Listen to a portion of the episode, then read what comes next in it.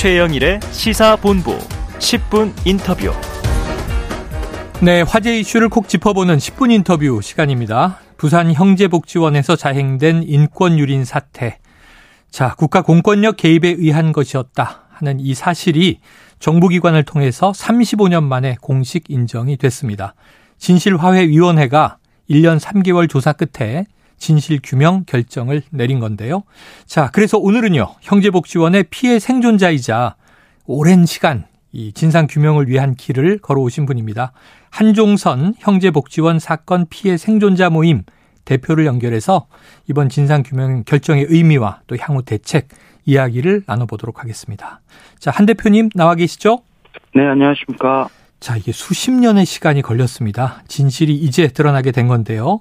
감회가 네. 정말 남다르실 것 같고요. 이 진실 규명 결정 소식 들었을 때 기분은 어떠셨습니까? 반신반의했습니다. 일단은. 아 반신반의. 네. 믿기 왜냐하면 어려웠다. 그, 예, 그 공권력에 의해서 우리가 자, 죄 없이 잡혀간 사건이잖아요. 네네. 그러다 보니까 그 재심 청구할 수 있는 방법도 없었던 거죠. 음. 형사처벌로 들어간 것이 아니니까. 네. 그러다 보니까 국가가 다시 형제복지원 사건을 재조사했을 때 혹시라도 우리한테 불리하게 또 적용되지 않을까라는 아. 걱정도 앞서는 게 사실이죠. 네. 어, 지금 말씀 드리니까 확 와닿는 게 차라리 형사처벌을 받고 이게 이 무고한데 수감 생활했다면 재심이나 혹은 이 배상 요구를 하실 수 있는데 이거 그냥 초법적으로 들어간 거였잖아요. 그렇죠. 어, 이 피해 생존자 분들 이 결정에 대해서 좀 이 이야기 듣고 계신 바가 있습니까?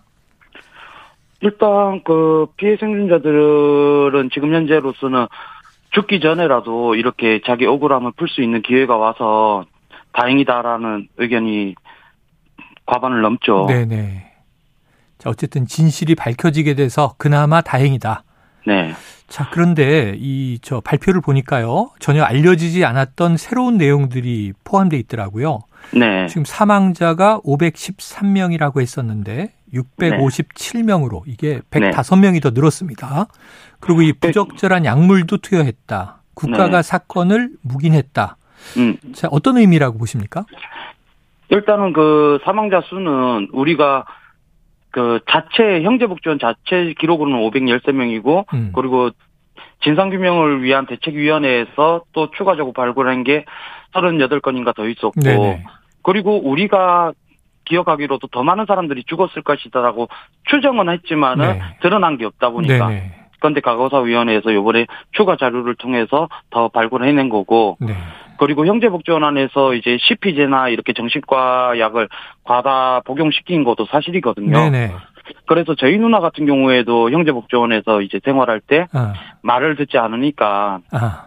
구타와 폭력, 기압, 고문 막 이런 걸 다 해봐도 안 되니까 예. 결국 정신과 약을 계속 복용시켜서 아. 누나가 이제 운동장에서 해바라기처럼 아. 그냥 침 흘리면서 맹하게 있는 것들을 아. 한두 번 본 게 아니거든요. 네네. 저 같은 경우. 네. 그리고 아동 소대에 있을 때도 하도 먹을 게 없으니까 CP제를 나눠주면은 그걸 받아서 그 껍데기 부분만 어. 색깔 있는 부분만 녹여서 먹고 흰 부분을 버려버려요. 아. 그걸 이제 버리면 걸리면 이제 또 혼나는데 안 네. 걸리게끔 버리는 건데 그걸 하얀 것까지 먹으면은 우리가 이상해진다는 걸 알고 있는 거죠. 그런 것들을 목격했으니까. 아, 그럼 지금 뭐 이 숫자로 사망자가 몇 명이다 이런 발표뿐 아니고 또 부적절한 약물을 투여했다 이런 게 아니고 현장에서 지금 네. 떠올리기는 힘드시겠지만 다 목격을 하신 거네요.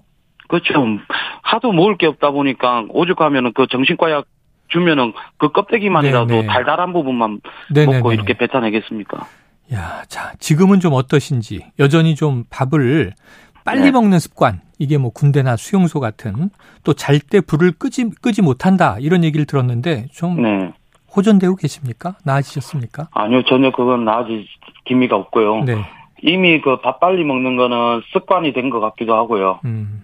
그리고 이제 불을 끄고 자려고 노력도 해봤는데 네. 잠을 못 자요 그 상태로는 무섭고. 예. 그럼 뭐 35년이 넘는 트라우마를 지금 겪고 계신 거네요.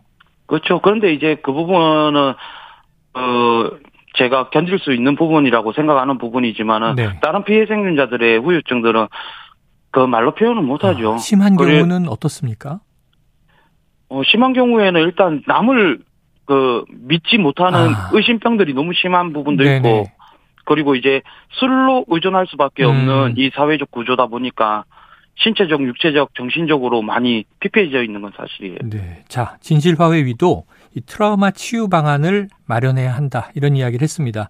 피해 네. 생존자분들이 원하시는 좀 방안이 있을까요? 어떤 지원 필요합니까? 일단은 그 트라우마 치유라는 것이 되게 간절하고 필요한 부분이고 그렇다고 해서 트라우마 치유에만 목적을 둘 것이 아니라 음. 트라우마 치유 기법이나 방법들이 여러 종류가 있는데 그 중에서도 이왕이면은 피해 당사자들이 트라우마 치유를 받으면서 기술까지 연계를 시켜서 아. 이 사람들이 사회적 일원으로 돌아갈 수 있게끔 네네. 만드는 트라우마 치유가 가장 절실하다고 아. 저는 보여집니다. 예, 심리 치유도 필요하지만 나아가서 사회인으로 생존을 책임지고 살 수 있도록 복귀시키려면 그렇죠. 기능이나 기술, 직업 교육도 함께 연계돼야 한다. 네. 네. 그러니까 지금 30여 년 동안 뭐 일상 복귀가 다들 어려우셨다는 얘기가 되는 셈이네요. 그렇죠. 그래요. 자, 진실화해위는 이 강제 수용 피해자와 유가족들에게 공식적으로 사과하라. 이렇게는 얘기를 했는데 그 사과 주체를 구체적으로 지목하진 않아서 여쭤보겠습니다. 그럼 누가 어떤 방식으로 사과를 하기를 바라십니까? 일단은 대한민국이라는 이 국가 자체가 지금 윤석열 대토, 대통령이 이렇게 운영을 하고 있는 국가 시스템인데 네. 지금 윤석열 대통령만이 대한민국의 주권 그 통수권자는 아니잖아요. 네네. 역사적으로 이- 이어오는 사건이라서 네. 지금의 현 대통령께서 이 공고사항을 받았으면 그 부분에 대해서는 대통령께서 가, 과거에 음. 이런 대통령들이 저질렀었던 부분에 대해서 책임을 네, 지고 사과를 하고 그 후에는 이런 일들이 재발되지 않도록 음. 정책적으로 앞으로 이런 인권 침해가 발생하는 정책은 만들지 않겠다라는 것들 네. 재발 방지 약속을 해주셔야 되는 거죠. 네. 알겠습니다. 그렇기 때문에 이건 무슨 행정부 어디 부서가 사과를 해야 된다 네네. 이런 논리일 수는 없는 거죠. 네네. 각 부처에 대한 책 책임이 있는 부서들은 자발적으로 사과를 하되 그 전체적인 것들을 또 대통령이 하는 것은 맞는 거죠. 네. 현 정부 행정부의 수장인 윤석열 대통령이 뭐 이 형제복 지원과 직접 관련 없지만 국가가 잘못해온 일이니 그렇죠. 국가를 대표해서 국가를 대표하는 직위에 있는 분이 사과했으면 좋겠다. 그리고 향후에 네. 이런 일이 결코 없으리라는 약속 또 대책이 필요하다. 이런 그렇죠. 말씀이셨습니다. 그러니까 이제 진상 규명을 하게 된 이유는 말 그대로 실제로 이게 국가폭력이 있었는지 없었는지 확인하기 위함이고 두 번째로는 그 국가폭력의 피해 당사자들을 발굴해서 이 사람들의 그 처한 상황을 구제하기 위함이기 때문에 진상 네. 규명을 한 건데 그렇죠. 그 부분에 대해서 책임을 지지 않겠다 공고를 받았음에도 우리는 모른 척하겠다라고 아. 하는 것은 대한민국 민주주의 자체를 부정하는 거라고 저는 네. 생각을 합니다. 자, 이건 우리 과거사의 좀 치유를 위해서 최근에 네. 보면 다 5.18도 사과하고 그러고 있잖아요. 그렇죠. 4.3 사건도 그렇고요. 네. 자, 형제복지원 사건도 이게 그에 못지않은 지금 600여 명의 사망, 억울한 죽음이 있었고 아까 누님 사례는 정말 좀 하, 마음이 먹먹해집니다.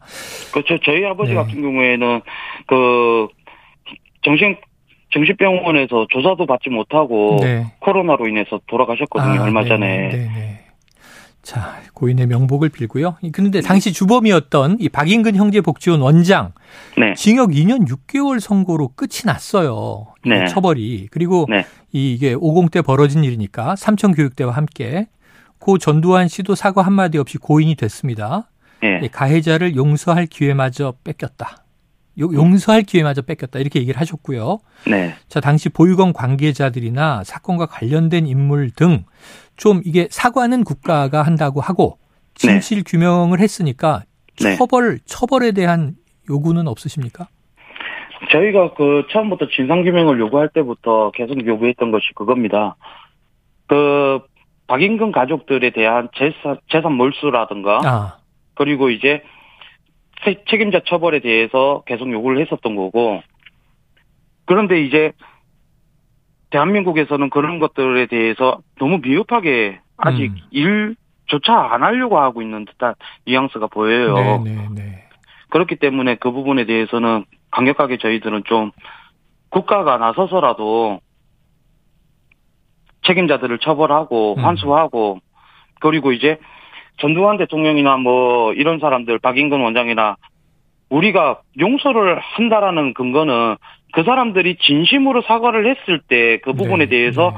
우리가 용서를 할 수 할지 말지에 대한 피해 당사자들의 권리라고 생각을 합니다. 네. 립 서비스식으로 그 쇼를 보여주기 위해서 음. 하는 사과는 진정한 사과라고 볼 수가 없는 거죠. 네. 그 후속 조치가 이루어질 때 그 진정성으로 우리가 피해 당사자들이 아 이 부분에 대해서는 사과를 받아들일 준비가 돼 있고 우리는 그 음. 그 부분에 대해서 용서를 해보겠다라는 네네. 건데 그 기회조차도 주지 않았던 거죠 전두환 대통령은 맞습니다. 지금 거꾸로 돼 있는 것 같습니다. 피해자의 네. 권리가 용서이고 용서를 네. 할지 말지는 피해자의 입장인 거고 그렇죠. 사실은 먼저 사과의 진정성 그리고 여기 후속 조치 뭐 아까 말씀하신 대로 사실은 당시에 아까 그렇게 배를 굶주리셨다고 했는데 네. 불황자 수용이라는 명목으로 막대한 정부 지원을 받아서 밥도 굶겼다는 얘기가 되는 거잖아요. 밥을 굶겼다라는 것보다는 네. 일단 밥 먹는 시간은 정해져 있는데 네. 사람 인원수가 4천 명이 넘다 보니까 네네. 식당에서 밥 먹는 대기가 엄청 아, 줄이 길 수밖에 없고 음. 그리고 밥을 먹으러 들어갔다 하더라도 뭐 5분 이내에 선착순을 막 시킨단 말이죠. 네네네. 그럼 한 소대에 80명 내지 100명 가까이 생활을 하는데 음. 선착순 20명 이래버리면 20명 이후부터는 두둑이 맞아야 되는 거예요. 아이고, 네네네. 그럼 안 맞으려면은 밥을 굶어야 되고 아.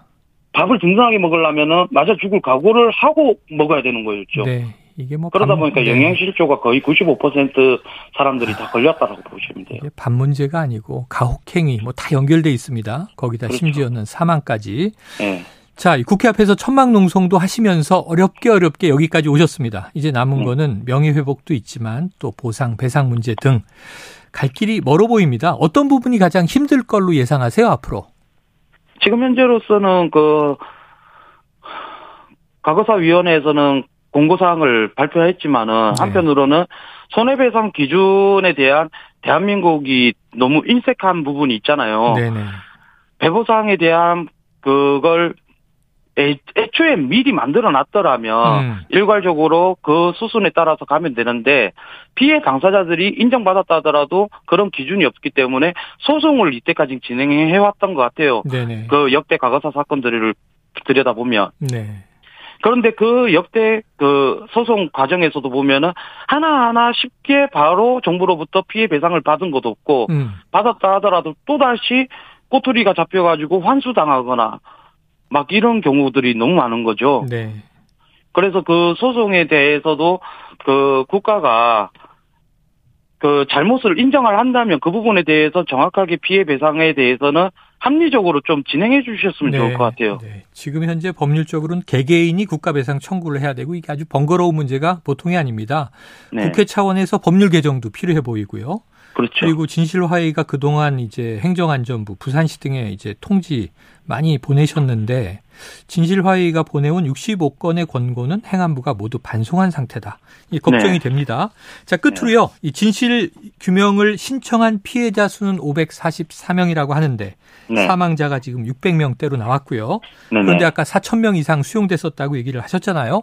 네네. 연인원은 더 많을 것 같습니다. 네. 그럼 피해 규모에 비해서는 턱없이 적은 숫자가 신청을 한 건데 네. 아직 신청하지 못하고 있는 않고 있는 피해자분들에게 좀 용기의 한 말씀을 해주신다면 어떤 메시지 남기고 싶으십니까?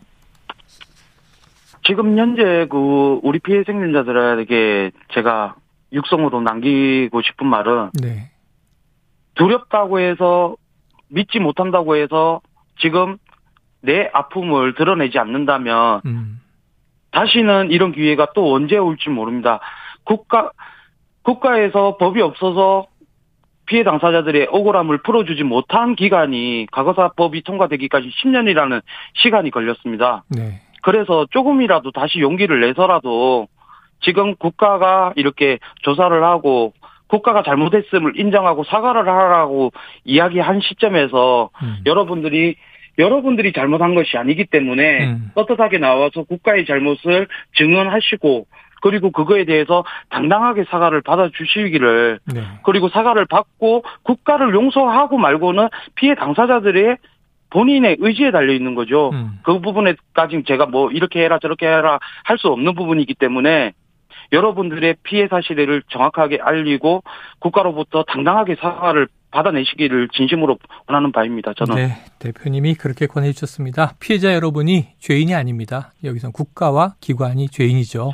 당당하게 나서시면 좋겠습니다. 자, 오늘 말씀 여기서 정리하죠. 한종선 형제복지원 사건 피해 생존, 생존자 모임 대표였습니다. 오늘 말씀 고맙습니다. 네, 감사합니다. 네.